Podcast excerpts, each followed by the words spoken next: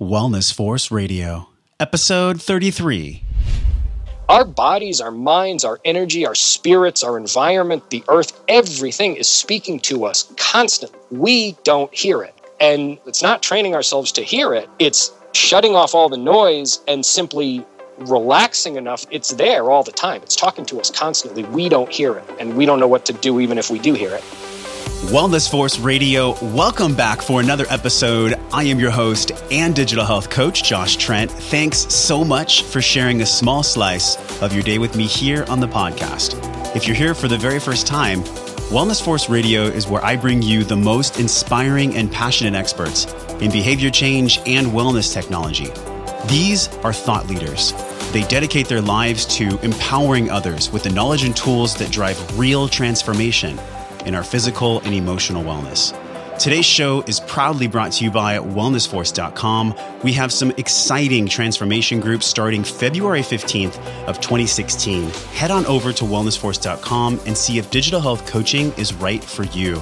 If you're using your iPhone right now, whip it out, tap the show logo on the screen, and you'll see all the links to download easily from today's interview with Adam right there on your iPhone hit the review link in purple and take just 30 seconds to leave an honest review to be published live on iTunes. Your amazing five star review allows me to keep the lights on for the show and to keep serving this community by bringing on world class people who are making a difference and changing lives. Just like today's guest, Adam Farrah, as the author of The Paleo Dieter's Missing Link, an integrative coach and health and wellness professional, Adam helps clients globally in their health evolution in what he calls quantum evolution. He has a BS in chemistry from the University of Connecticut. He is a kettlebell teacher certified through IKFF. He's a CrossFit level one trainer. He's also a former CrossFit affiliate owner. As an author, blogger, and contributor to the wellness community, Adam's voice is powerfully felt in his articles on Paleo Magazine and on his blog. Adam, welcome to the show. Thanks, man. Th- thank you so much for that introduction. I appreciate that. You are well known from your articles on Paleo Magazine.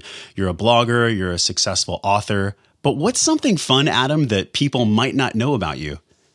Oh, boy. Well, um, I have five cats. Uh, and I realize, I know it's so ridiculous, but uh, no, I have, a, I have a big thing for animals. I have cats, I have a dog, I have snakes, I have, uh, you know, that. I, I, I I, I, do a lot of different silly things. I, I used to collect toys. We'll, we'll talk about that because I actually sold my entire toy collection. We can talk about minimizing and that kind of stuff. But um, just for, yeah, I'm kind of a geek. You know, I'm kind of just like a fun, silly, geeky kind of person. I like cartoons and I, I like I like uh, toys and comic books and th- th- that nerdy Big Bang Theory kind of stuff. Well, that's okay. Nerds run the world. I mean, Bill Gates right. was one of the biggest yeah, nerds ever, and yeah, look what he did.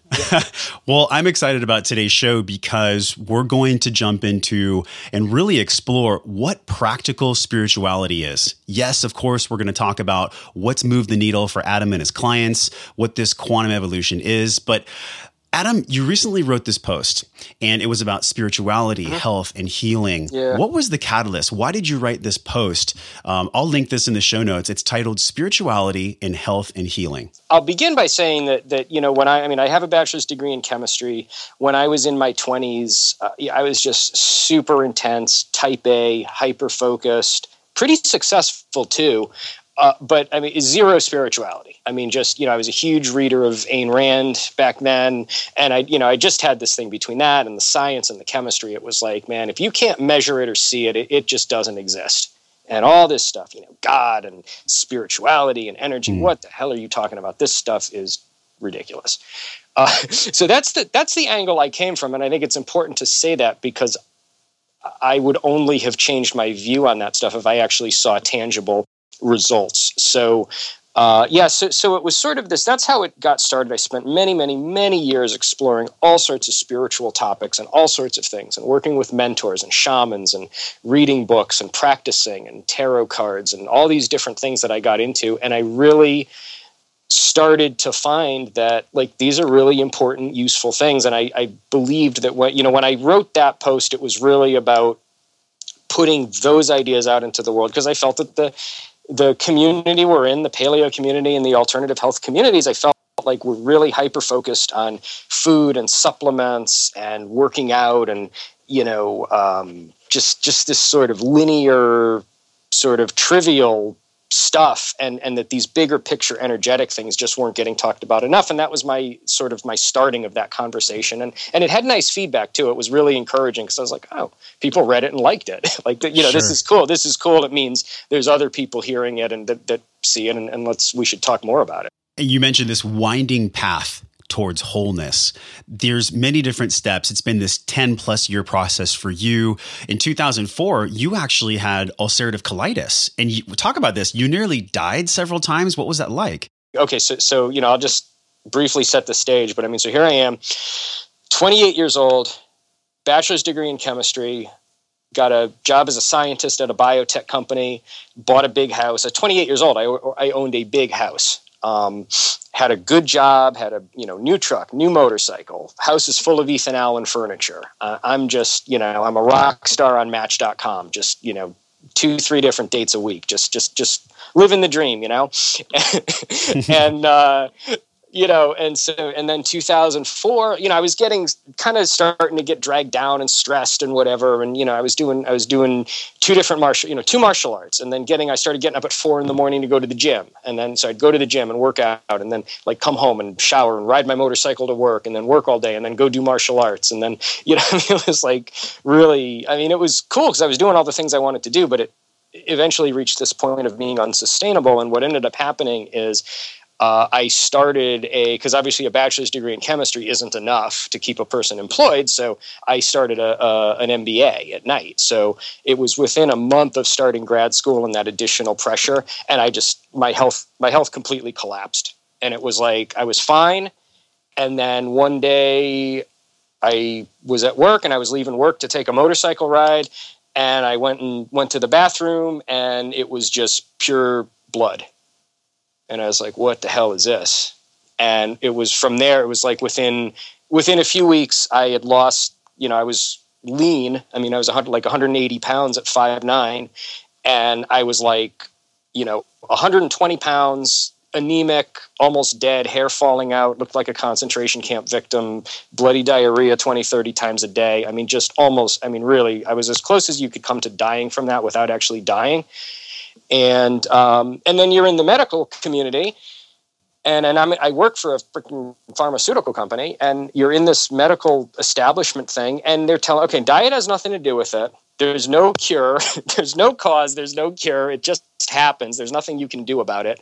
You're going to be on medication for the rest of your life. We're probably going to have to cut your colon out and you'll be pooping into a bag for the rest of your life and you're screwed.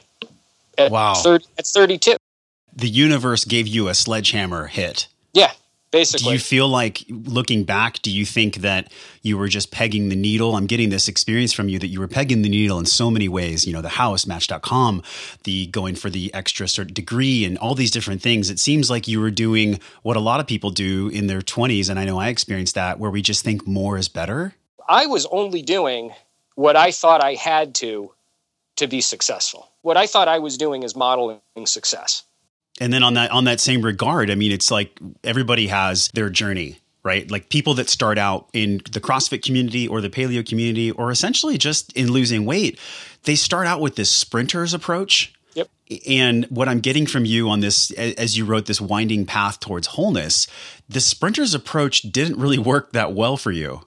No, and I mean, I still try to do it. Um, I've still tried to, and, and I guess as I've gotten older or as I've gotten more experienced or whatever, if when I kind of started this whole like kettlebell training and the I was doing a ton of martial arts, you know, MMA and BJJ, and I was doing all these these things, and I was really actually pretty happy.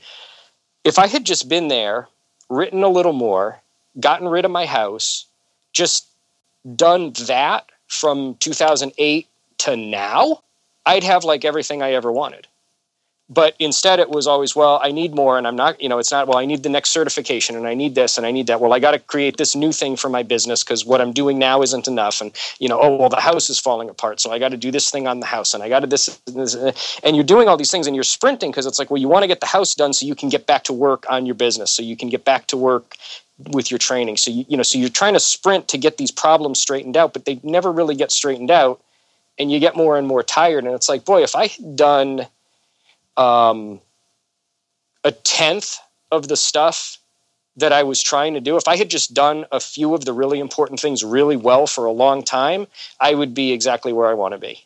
And mm. I hmm. would have been a lot happier on the journey besides.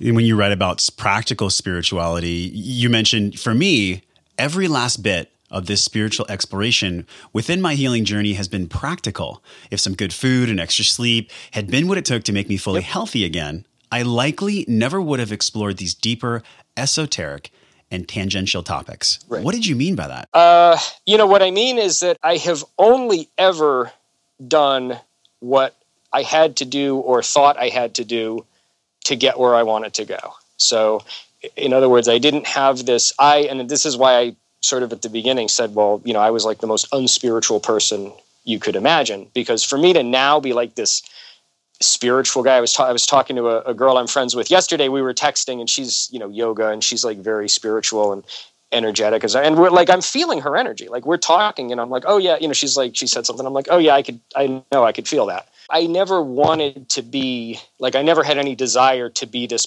person that went around and like felt other people's energy. You know, like that wasn't who I. You know, because some some of these people like they're going around, they got crystals hanging around their neck, and they're acting all spiritual, and they want to be perceived as a spiritual person. I never cared about that. I got into spirituality because from a practical nuts and bolts perspective, it was one of the things I needed to embrace and address and get into and deal with to increase my healing. So so I've only ever done what I need. If I could have ta- if I could have gotten sick in 2004 and taken a pill and been better, I would have done that. But might not have been the best long-term solution, but if if that if any of the medication available at the time, if anything I had been given had worked and not had all the sorts of crazy side effects and all sorts of other stuff, I probably would have just done that and gone back to my ridiculous dysfunctional life and never known anything. So every hmm. change I've made has been because I had to and it was always like sort of the next viable option to get where I wanted to go. A lot of people listening to the show have dealt with depression or anxiety or burnout. These are just human experiences. There's I don't think there's anyone that really is a comprehensive human being that hasn't dealt with one of those three things. You've written a lot of work in Paleo Magazine around anxiety and depression, specifically your experiences with taking pharmaceuticals. Walk us through that process for you. I mean, is that something that you feel really contributed to you going more of a spiritual path now? The anxiety and the depression and the burnout, and you know, they, they all sort of have these roots, and there's there's various different ones. I could probably nail most everybody's pretty universally, pretty quickly, but um, you know, we live in very complicated times, very confusing times where, where, like we were talking, you know, in the pre-show, I mean, there's an evolution of consciousness in humankind in the world. And, and Caroline Myss has actually written about an eighth chakra. So uh, we can talk about the chakras at some point if you want. But basically, in Indian medicine, uh, and yoga and that kind of thing, there's considered to be these seven energy centers of the body, the chakras, and they go from lowest to highest, and each one has sort of these dysfunctions and functions and different things associated with it.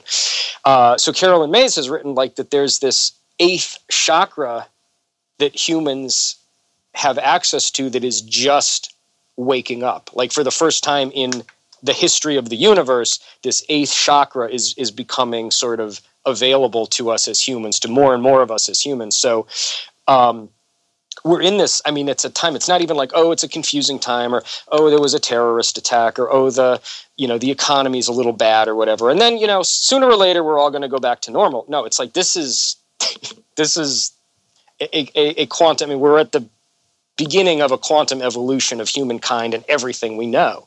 And um, so yeah, you, it would make sense that we'd be a little confused and a little bit anxious and a little bit depressed, and and it's just so it's it's a it's a this human condition. The other thing is well, there are more antidepressants and anti-anxiety medications being prescribed now than ever before in history, like by a long shot. I mean, I never even knew when I was I don't know, 20. I didn't even know anybody that was, I mean, anybody I knew that was on an antidepressant was like really, really, really messed up and like in a hospital or something. Uh, sure. Uh, now it's everybody's, everybody's on them.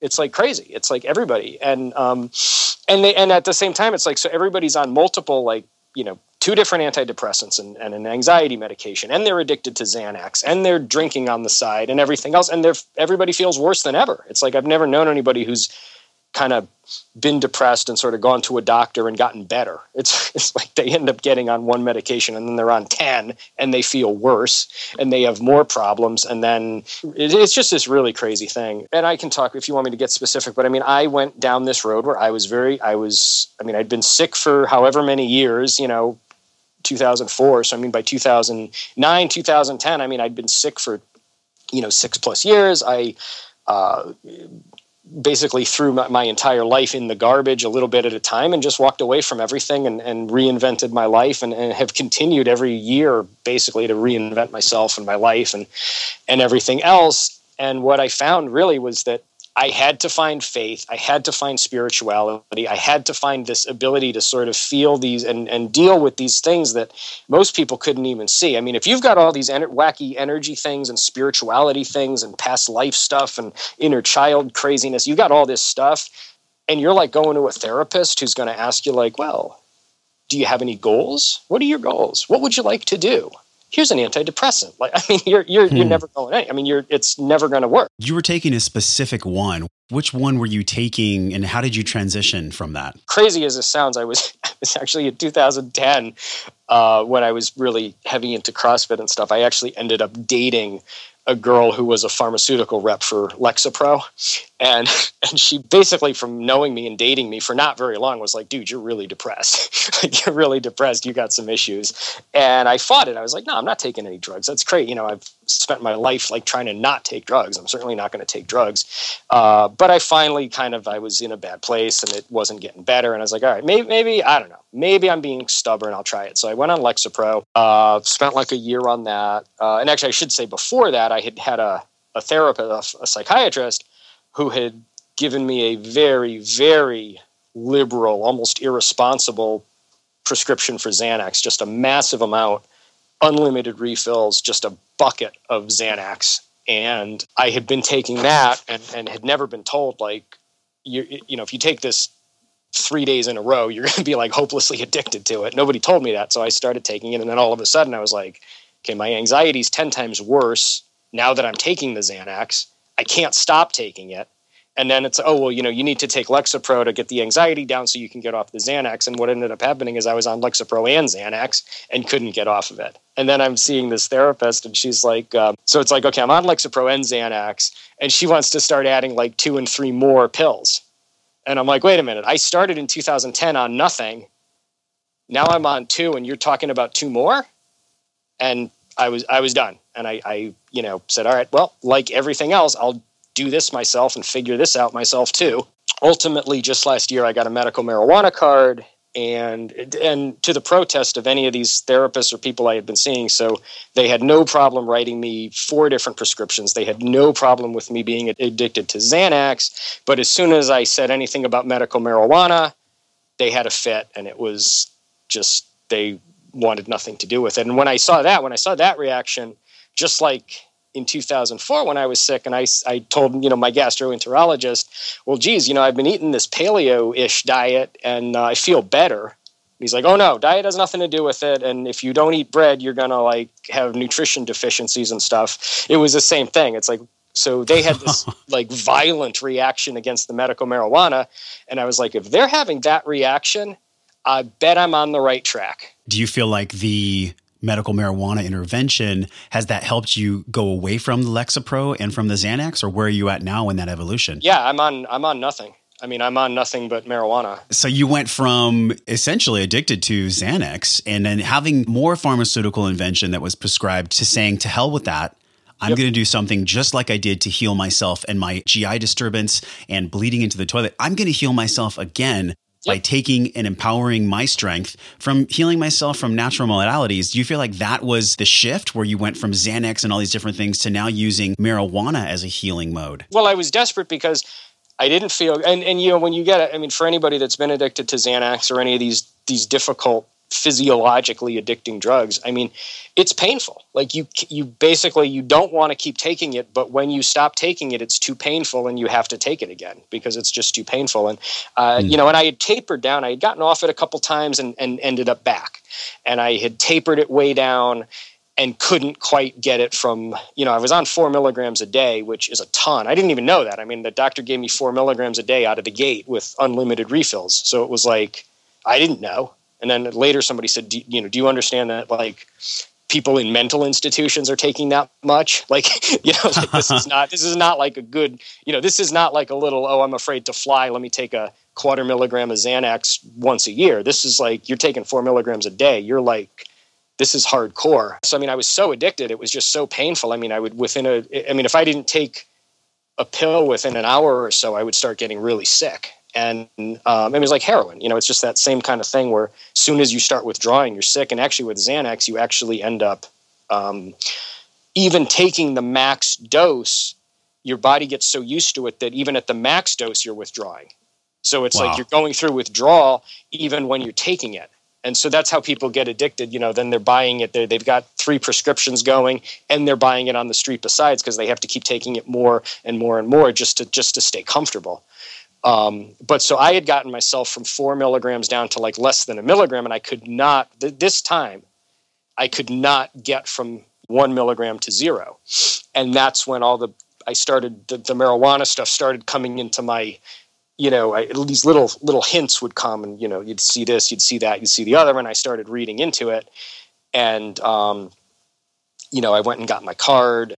Uh, was basically within. I mean, Xanax is really tough to get off. Some doctors have said it's harder than heroin, and um, I mean, I went from one milligram to zero in less than a week, and, wow. and could couldn't care less. I almost get this sense from you that this path that you're going on, you call it this winding road towards wholeness.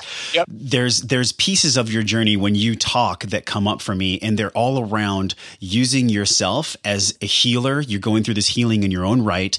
Do you mm. feel like that transfers into your coaching practice? I mean, what type of clients do you attract? Do you attract people that are going through similar journeys that you've gone through or do you feel like you just attract people that want general better wellness? I think that the people that I, I generally work best with are people who have slightly more complicated or sort of more multifaceted problems where they need to look at a lot of different things.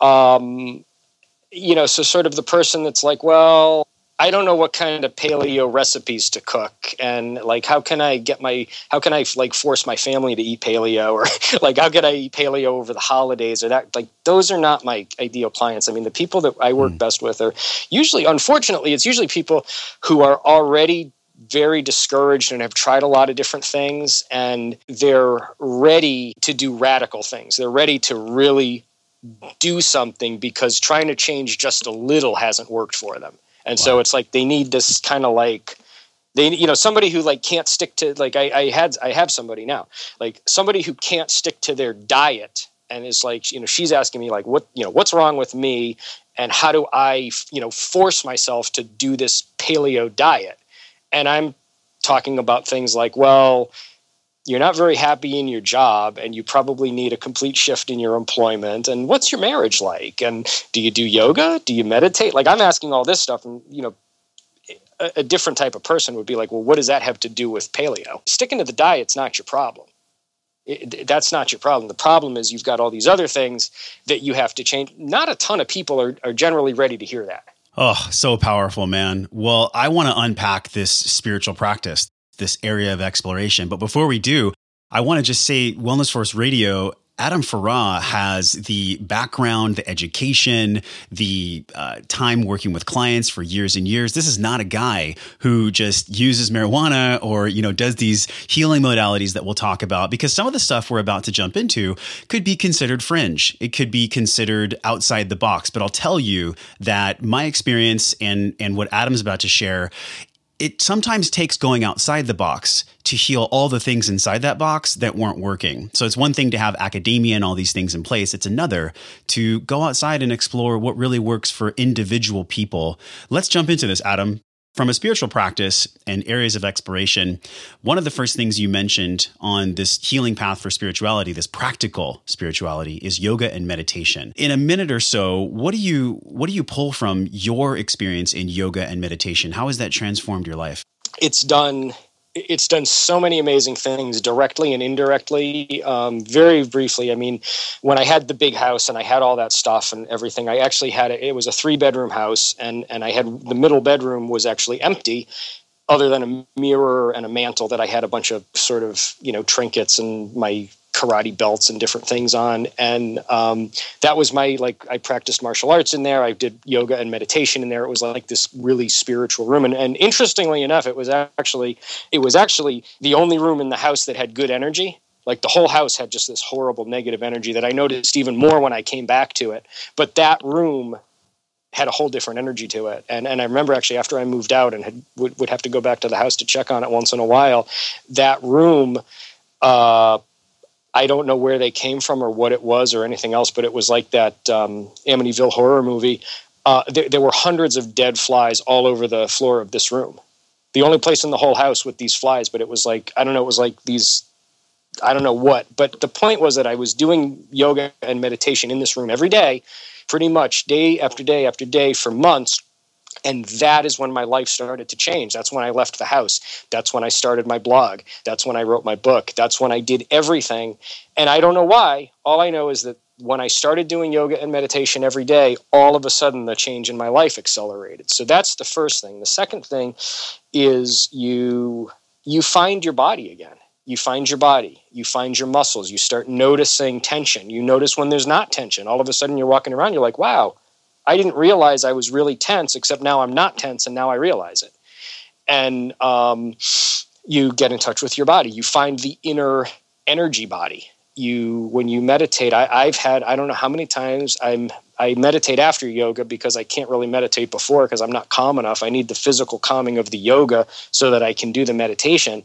And I would just once in a while I would be meditating and some like blatant thing that had been in my face for ages that I hadn't noticed would just hit me. Like, oh, I'm really unhappy in this relationship. Like, mm. you know, like, mm. wait a minute, what? You've been unhappy for how many years? And now, like, you know, in meditation, it just, oh, I'm really unhappy. Do you think huh. it was the stillness? I mean, what made you? It's interesting you mentioned that you meditate after your practice. Do you feel like that has worked for you to find these insights to start your blog? Like some people, they just can't sit still. So, would you recommend that to people to meditate after? I, that's what I tell everybody. That's what I tell everybody because everybody's. If you can't meditate, there's two things. You if you can't meditate, there's two things you should do. One is do yoga first because yoga is a moving meditation. So if you're all nuts and you can't sit still, well, a moving meditation is going to you're not going to have to sit still because you're moving and it's going to calm you. So it's sort of to me it's it's like well I'm moving and I'm moving and not present. Then I'll do yoga which means I'm moving and becoming present. And then I'll stop moving and be present in meditation. So it's a step it's like a, a step by step thing. You're not just going from well I just drank 3 3 pots of coffee and ran around for 12 hours in my ridiculous day. Now I have to sit down and meditate. What the hell's my problem? I can't focus. It's like it's like of course you can't, but uh, you know so that's usually the, so the first thing I tell any of my clients when they say well I can't meditate it's like yeah nobody can, so so start with some yoga and then do meditation that's one. And then the other thing is is and I'll give you some resources for the show notes and stuff but some other things you can do is, is guided meditations on a phone. So you can download these mp3 everybody's got them now. I mean you can get a, a guided meditation that you like and you throw some headphones on and you sit down and you do the meditation and you let that you let the person walking you through the meditation the guided meditation do the work because they slow you down and they calm you down and they tell you what to focus on. And it's it's a little bit it's like training wheels. It's like kind of making it idiot proof you mentioned working with the chakras as well. This is another this is kind of point number 3 in practical spirituality and this can include as you write exploring mythology symbolism what has been this kind of chakra exercises that you do and what are the chakras for people that don't know? The chakras are energy centers within the body. Uh, so if you look at your body, um, sort of the very base of your spine, sort of where you would sit if you were sitting Indian style, that very base seat of your your body basically. That's the first chakra. And that's and then uh, slightly higher is the second chakra and that's usually the one that's associated primarily with like sexual if you have sexual overfunction underfunction dysfunction it's usually a second chakra problem. Third chakra in the solar plexus we're getting into things um, you know will and energy and self-will and self-control and and that's an adrenal thing. If you're having like these adrenal situations if you're attracted to stimulants if you're attracted to sedatives which obviously is one of my big problems uh, if you're attracted to these things it's it's getting into the third chakra. Fourth chakra is the heart chakra. You talk about love codependency addiction to love. You get into these kinds of things. Uh, fifth is the throat six is is is the head, and then the seventh is sort of above, uh, and that's that's sort of like the universal shared human chakra to a, to a certain extent. Um, but so so it's essentially like if you just okay, let's stop the the spiritual stuff or let's stop the airy fairy stuff and just say okay, look, each part of your body is related to certain aspects of your personality, certain functions, certain dysfunctions. Uh, they're thought of as sort of these interlocking wheels. So, like if one is spinning too fast, it's going to negatively affect the others. If it's if one is spinning too slow, it's sort of they're they're connected. So they're sort of if they're not all turning in the right symbiotic way, they start messing each other up. Essentially, it's just this way of of thinking about things. So you say, okay, well, either I, you know, either you're like addicted to sex or you're frigid and non-orgasmic. Okay, well, this is the second chakra. So okay so it's probably related to this. Now what? Okay well you get into like different yoga poses that affect the chakras. Well that sounds crazy. What how does this yoga thing how does it affect the chakras? Well all it is so for example if you go to the fourth chakra the heart chakra any of these open chest poses um, upward dog uh, cobra pose. Um, any of these big open you know the back is very arched the, the t-spine is very mobilized and our chest is huge and big and expanded any of those yoga poses are exercising the heart chakra. You're putting energy you're opening you're opening this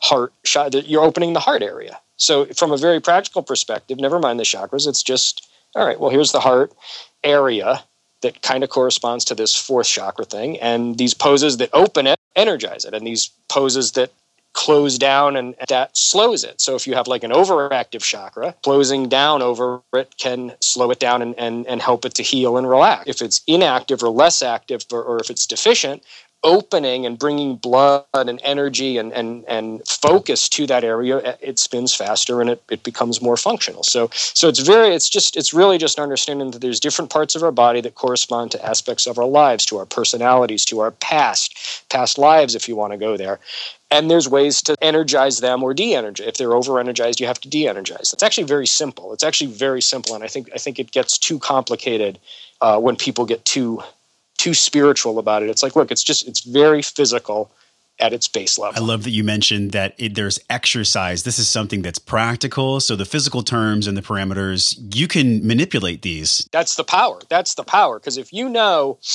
that, okay, I have this problem in my life it relates to this chakra. And you can go, I'll give you a book. It's Eastern Body, Western Mind by Anodea Judith. It is the premier, quintessential, best work on the planet for learning about the chakras. And she's an actual, real trained psychologist and it's Eastern body, Western mind, because she basically takes the chakras and the Eastern and the energetic and the spiritual stuff, and she relates it to very practical, tangible Western psychological stuff. Mm. And so you can actually go through. She goes through each chakra. She has these tables and you know what they're related to and how they relate and stuff. So if you're having a sexual problem, you go there and you say, "Oh, okay, sexual. That's the second chakra." Obviously, they all sort of interact with each other, so it's not just the second, but oh, okay, well, I have a very deficient. So for me, like I have a very deficient first chakra, very deficient third chakra. The second one's very healthy, thankfully. Um, and I started as I was working with the second and the third, and they were healing. I felt, I said, I can feel the fourth. I can feel my fourth chakra beginning to open because I've dealt with the, the, the first and the third, which were deficient. And so you can look these things up tangible. I have this problem. It relates to this. Here are the healing practices, these poses, martial arts, uh, you know, these particular practices, these particular foods, these particular ideas, these particular types of things correlate to this chakra. If it's deficient, do these things. If it's not deficient, you know, if it's overactive, do these things. Mm. If it's okay, leave it alone and just take care of it a little so bit. there's a path people can go on that involves a physical practice and i know some of these concepts may be kind of smoke and mirrors for people that haven't explored this yet but i just want to say a show like this is so powerful and so different and so tandem congratulatory to the work that people do in their in their nutrition, in their movement practice, in their way of being. We talk so much on the show about behavior change. And the last point that you made in the article in this practical spirituality was around using tarot. And tarot yeah. is is interesting to me. I've never really played around with it myself. How have yep. you seen tarot and, and the hero's journey, the, the work of Joseph Campbell, this last yep. integral piece of this practical spirituality? How has this mm-hmm. really moved the needle for you? I mean, what has this done for you? What I did is I got into uh, tarot just as an, explore, an exploratory thing. And in fact, I'll, I'll tell you a little bit of a, a, side anecdote. I When I started working, I, I talk in this article a little bit about this shaman that I worked with, and we we did some intense, intense work, inner child work. I mean, just you know, childhood trauma work. I mean, we did some intense stuff, and um, you know, multiple. I mean, I used to do like one to two double sessions a week. So it was up to four hours a week of like really intense spiritual work with this woman. And I would be at the point, uh, it was in West Hartford Center in Connecticut, and uh, I couldn't go home. Like I would leave her and I would have to like, you know, sort of drive myself half with my eyes half open, you know, to the mall and like get a coffee and just wander around the mall like for hours, like just to settle from whatever work we were doing. I mean, it was really intense. And um, when I saw, you know, again, super linear, type A, all these things, and I went when Borders books still existed. I went to Borders and I got a coffee and I was wandering around. And as I always would have done, I, wa- I wandered into the business and marketing section because I'm like, well, I, you know, I'm a business guy. I want to read some business stuff. And uh, I, I couldn't even walk into that section. Like I got physically sick just like going near the business section. And for the first time in my life, I was inexplicably drawn to the spirituality section and that's when I started. I bought a tarot book. And you bought this tarot for dummies. I saw. Oh, it's a great. That's book. so cool. Yeah, it's a great book. I love how mainstream this is going. This is not as far fetched as people think it is. Right. No, I love I love the, the Tarot for Dummies book. And actually, interestingly, there's there's I won't even start because it'll it's way too much information. But uh, the chakras and the tarot cards and a bunch of other stuff all overlay. If you look at this stuff uh, in enough detail and for enough time, and I'm not saying everybody should. But if you look at this stuff for long enough, you will see that certain tarot cards, certain things, certain archetypes relate to certain chakras, relate to certain life problems, and it becomes very clear. So, what I would say, as far as your question about, well, how did this tarot thing help you? What it essentially does is it, it's all all this the the myth stuff and the, the, you know the mythology and the tarot stuff and the spirituality stuff it's metaphors. Your your subconscious your unconscious your body your energy system all these things that sound i mean it, they sound crazy and out there because we don't think about them in the west. These are very like simple tangible concepts. I mean i can feel my energy body. I can feel when my heart is closed. I can feel when my heart is open you I can look at a person and I know if their heart is open or closed. It's not a big deal. You can tell. I hmm. mean, what's body language? I mean, I mean, we spent before we before we were as children, we were pre-verbal. We could still tell if somebody was aggressive toward us or safe. We didn't. We didn't need to read six books on psychology to know if we were safe or not. And it's it's the same thing uh, with any of this. I mean, it's very simple what it is, and this is from like a primal standpoint our bodies, our minds, our energy, our spirits, our environment, the earth, everything is speaking to us constantly. We don't hear it. And it's not training ourselves to hear it, it's shutting off all the noise and simply relaxing enough. It's there all the time. It's talking to us constantly. We don't hear it, and we don't know what to do even if we do hear it. So um, it's this idea of the body, the mind, uh, the, the subconscious mind, our, our energetic system, everything sort of, these things are more pre verbal. They speak to us um, through metaphors. So, wh- what am I talking about? Well, for example, ulcerative colitis, which is what I had, that is a dysfunction of the, the gut, basically the lining of the gut. If you think about our bodies, our bodies are essentially hollow in that it starts at the mouth and ends at the anus, and in between, this is like a, a, a hole. I mean, it's a big winding hole, our intestines and everything, but essentially, our mouth goes to our anus, and it's it's a an open path through from top to bottom. So inside we're hollow. The boundary of the gut, the gut wall, is a, our our internal physical boundary from the world. So if your physical internal boundary is dysfunctional, there's some other metaphorical things going on with your emotional boundaries, with your work boundaries, with your boundaries in life. And so it but it's metaphorical. And, and you have to get into this when you read myth or you get into the the imagery like the imagery on a tarot card is very it's all symbols. And so there's a million pieces of information but it's really just a symbol. There's like a, a picture that, you know a picture's worth a thousand words basically. So instead of reading 10 books you have like this one card that has an image and that will stir things and speak to you in ways that you, you can't intellectualize. Everybody, we're, we're Western, we're trying to intellectualize everything. We're trying to make everything concrete. We want studies, we want science, we want facts, we want chemistry. And there's like this other world that's very metaphorical and very right brained and very flowing and spiritual and energetic and, and perceptive. And there's all these things that we don't do enough of. And the tarot can start to connect us to that. So cool, man. The last point I want to touch on is you mentioned by understanding the universal patterns and structures from which our individual human life experiences are manifested. I loved how you wrote manifested. We can elevate our consciousness and find greater meaning and deeper understanding of our circumstances, life patterns, and experiences. Wow. Because this is exactly what you talked about when you use the metaphor of the gut lining and the, the mouth, the anus, and our individual expression of the internal boundaries versus the external boundaries.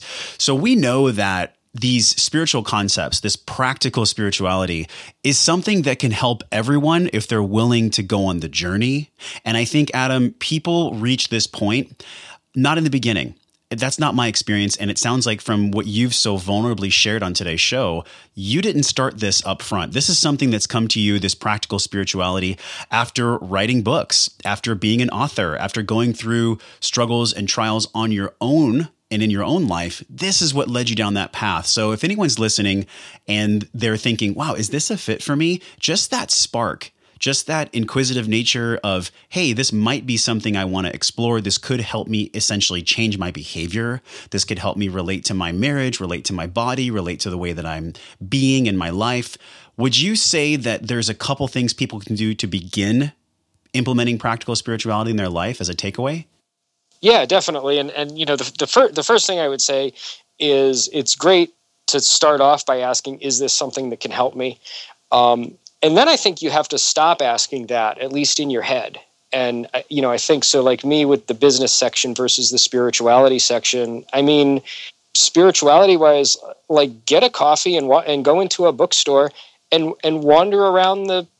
I mean, hell, wander around the whole bookstore, but wander around the spirituality section and see what speaks to you. I mean, it might not be tarot for somebody else. It might be like Tai Chi and they get into energy that way. I mean, there's very little if if if you're if you're a yoga person and you're talking to a tai chi person, you're going to have more similarities than differences. You have mm. different words for things, but it's all the same stuff. So, like the first thing is I think everybody and that that's I'm not a fan of organized religion. I'm not a fan of gurus. I'm not a fan of any of this stuff. I'm all about like taking these pieces from all these different places in your life and all these different sources and all these different things and knitting them into something new that works for you. And so what I would say is look, go explore. Jump on Amazon, browse the spirituality section. Something will speak to you. It may maybe it's tarot, maybe it's chakras, or maybe you listen to us and you look at the chakra stuff and something else that has nothing to do with chakras hits you because Amazon shows you stuff you might be interested in and you go down that route. I mean, I think so being very open to like, ah, oh, what, you know, what could be here? Should I, you know, should I think about spirituality a little more? What what would resonate? Because you'll feel it. You'll feel it in your body. You'll feel when something like me. You know, well, the business books were not a fit for me at that point. Hmm. The spirituality stuff called me, and you'll feel it. So you just feel, well, okay, what what am I interested in? Yeah. Or maybe you were interested in something. Maybe you were interested in tarot when you were a kid, and your parents said you can't make a living at that, so stop it. And uh, you know, and then years later you pick it up again or something. But yeah, so I mean, I think just exploring really and seeing if what speaks to you or what resonates with you. I mean, that would be the first thing. Yoga and meditation are like the two greatest things in the world you could ever do for yourself. They are the highest payoff, greatest things you'll ever do for your health, for your spirituality, for your mind, for for for the world, for the people around you. I mean, it's just like the greatest thing in the world. You know, start a little yoga practice. I mean, you can get it online too. You know, you get one of those things it's $10 a month or something and you get a yoga practice try it. Go to a yoga class. Adam this has been such a cool conversation man. Really really powerful in so many different ways and such a differentiation that we don't see in the wellness and fitness industry. But i gotta say some of the things we talked about are more powerful than diet and exercise. So, this is the last part of the show, and it's the fun part before we say goodbye. And it's just seven questions for seven top of mind answers. It's just the first thing that pops up for you. Are you ready? Yeah. What are three ways of how you show up that are the most powerful? Always, always trying to be absolutely authentic or, or as authentic as I can become and, and working toward being uh, more authentic you know, speaking to that, it's well, uh, if I'm feeling something, honoring that feeling. If I don't like working with a certain person or I don't like a certain thing that I'm doing, not immediately judging myself and like, what's my problem? Why don't I want to do that? Like, actually, hmm, I don't feel good about this. Why don't I feel good about it? And that's the authenticity. It's honoring yourself, it's honoring your feelings, and it's being authentic to you and then showing up authentically in the world.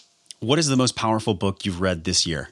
One of the ones was my, my dear, dear, dear friend Brita Aragon uh, had me read uh, a book called Fried uh, Why You Burn Out and How to Revive by Joan Borysenko. Uh, that one totally changed my life. And then I think Codependency for Dummies. Uh, uh, th- this boundary codependency, getting your needs met stuff, which is burnout and which is codependency and all that, that, that, that stuff was, was the most life changing this year from working with clients uh, across the world, what is the number one belief that you love to help people let go of? Probably the, the belief that they need to have a job.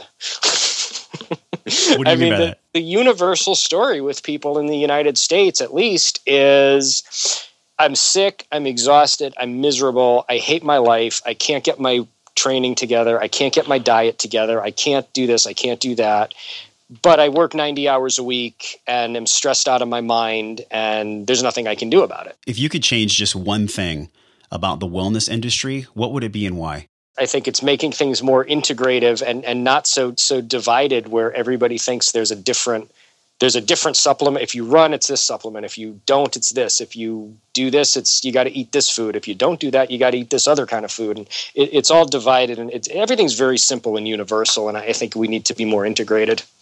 Is there one habit, if you could choose from many, that you think has fostered the most growth for you in your life? Yoga and meditation. And question six this is my favorite one. Have you seen technology impact your wellness at all positively in the past three to five years? And if so, how?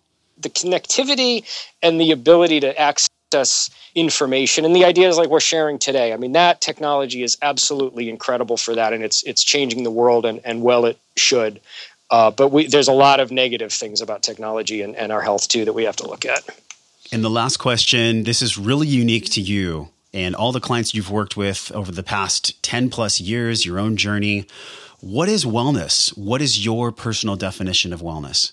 It's health on on every level physical, mental, emotional, spiritual. And we have to get all those pieces integrated and they've all got to work together and amplify each other and not move us in opposite directions depending what we're working on. Thank you so much for coming on Wellness Force Radio today. People can learn about you at adamfarrah.com. We'll also link Adam's book, The Paleo Dieter's Missing Link, on the show notes page. You can just tap the show logo if you're on an iPhone right now and discover more about Adam's work and everything he's doing. What are you most excited about for next year, 2016, Adam?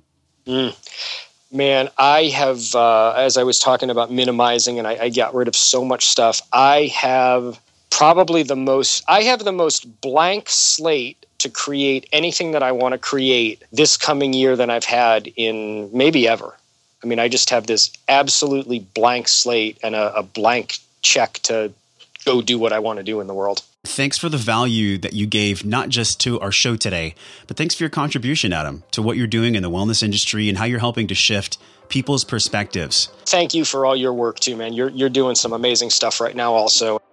That is a wrap for episode 33. We're also closing down a phenomenal year of 2015. Can you believe that in 3 days or less depending on when you hear this episode that it's going to be a new year? 2016. I remember I was a kid, I used to think that the Jetsons would actually be real life in 2016. Well, technology is taking us that way. We have devices that we wear on our wrists where we can talk to somebody in Australia on. Our phone has more power inside of it than the first spaceship that went to the moon did. You guys, we live in this amazing age where finally technology is giving us our health and our wellness back. No longer do we have to be slaves and automatons. Well, now we get to do what we love and we get to let technology help us to do it. And if you're here at the end of this show at 49, 50 minutes, maybe on a run, maybe you're on the treadmill, the kids are in the next room, you're chopping carrots, I don't exactly know what you're doing right now, but I do know this that we have a connection. And you're here on the podcast with me because the guests that come on the show and the message of empowering lives through technology means something to you. In 2016, the first two weeks, we are going to have six episodes in our six part series of Wellness in the New Year. Our first guest is going to be David Zappazzotti. He's going to talk about integrity and weight loss. We have Stacy Conlon, a mindfulness expert on stress reduction. Jesse Lawler from a popular podcast, Smart Drug Smarts, is going to come on Wellness Force Radio to talk about cognition and brain health. Allison Schaaf from Prep Dish is going to show us how to actually integrate meal preparation into our busy lives. Chris Kelly, a naturopathic doctor, comes on the show to talk about sleep and integrative wellness. Jessica Richman from uBiome to discuss gut health and how that impacts our mood, our sleep, and how we show up in our lives. I just want to take a second here to give you a massive high five or a hug if you're like me. I'm half Italian and I love hugging, so I'm just hugging you through the phone right now or through wherever you are, speaker. But really, I want to thank you so much for supporting me this year. This podcast has been a dream coming for five years, and being able to connect and speak to you through this show has been such a blessing. And I have so much extreme gratitude for the fact that you even listen to the show, that you share the show with people that you care about, and that you tune in and listen all the way to the end. And just like always, we have treats. So if you're listening and you want to reach out to me, I'll give you a copy of Adam Farrah's book. I have three copies available. Just email me. The first three people that email me telling me what they would like to see more of on the show, I would love to send you that book right from Amazon to your doorstep. Now you get to go and have an amazing day with all the tools and inspiration you learned today from Adam and every other guest that's been on the show this year. And until I see you again real soon, I'm wishing you love and wellness.